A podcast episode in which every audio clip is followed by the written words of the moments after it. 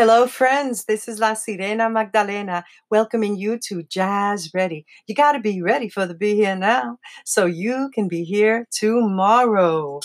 We are celebrating our 40th episode of Jazz Ready.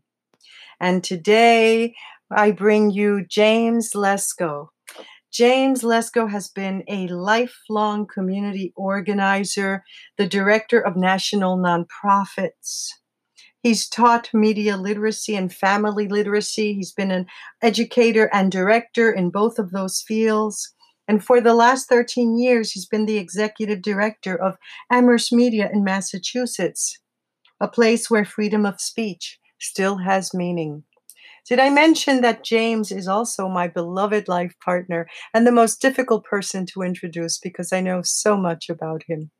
He is someone who has dedicated his life to seeking social justice and equity. And I can't even begin to express the indefatigable way that this man works. He just is relentless in doing the right thing for the right reasons.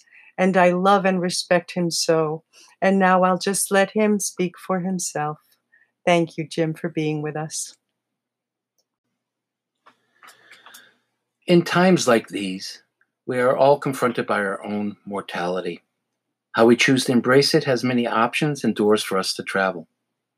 I had the door to my past opened, issuing an invitation to conduct a deep dive into the gathered archives, comprised of notes scribbled, angst processing letters of romantic relationships, postcards from family, friends, and acquaintances, generations of relatives' photographs, many too hard to name, others identified by their impish grins and smiles, the ones I knew when I was youngest amongst them. How we piece our lives together through mementos, greatly made easier when a date is transfixed, and bulletproof as to the when. You have to have a remember the who and sometimes the where. I have recently read articles I had forgotten I wrote, grant proposals that never saw funding, news articles of issues once dominant my daily life but most important for the contact list and Rolodex files. Yes, pre computer smartphone realities. Did I forget to mention I'm reaching my 67th year on this planet? People, contacts, leads, friends, compatriots, comrades, politicians, and politician staff members, the ones that helped get your needs met. They flip with each turn of the spindle, opening the deep seated snapshots of the past.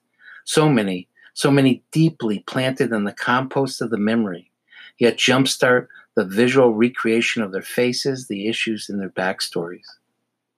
Independent video producer was one role I enjoyed, and now was confronted by the miles of videotape in multiple formats staring up from their long sealed boxes.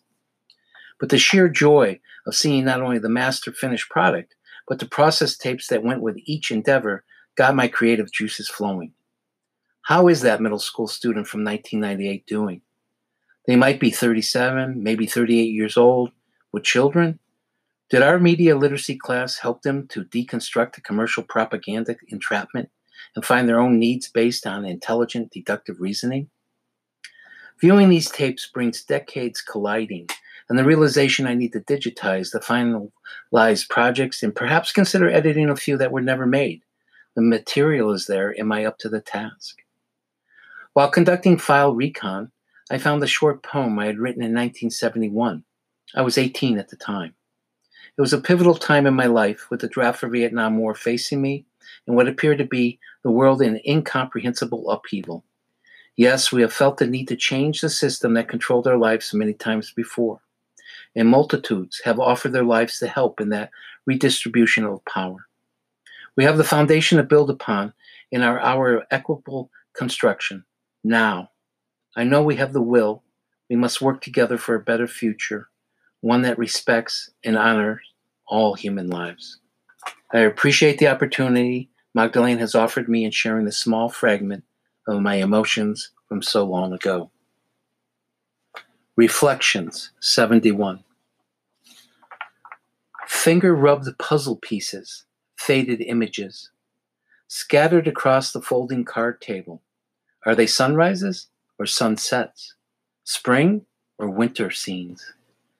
Memory's eye seeks the smooth edges, to build the frame. Interlocking fragments sit in the middle of the table. But what is the center? The inner eye creates a vision of the whole. While the banjo clock sets the pace, waterfalls of events cascade across the cardboard shapes, present reflections of home movies. Captured snapshots become animated.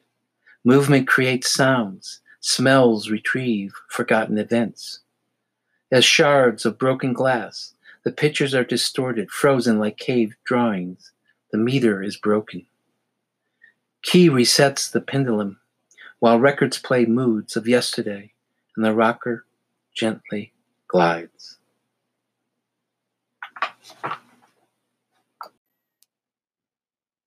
Thank you so much, Jim, for being with us and that intimate sharing and that beautiful poem from your youth. Uh, I'm so grateful, and I'm grateful to all of you for coming and listening and sharing this moment with us. And you might think about maybe writing your own shoebox memories. You know, in this spring cleaning time when we're getting rid of things and opening all those boxes we haven't looked at in so long, what's inside of yours? What are your shoebox stories or your shoebox poem? So give it a thought. And who knows, maybe you'll write something you'd want to share with us. So be well, take care, and thank you again for listening to another episode of Jazz Ready. You got to be ready for the Be Here Now so you can be here tomorrow.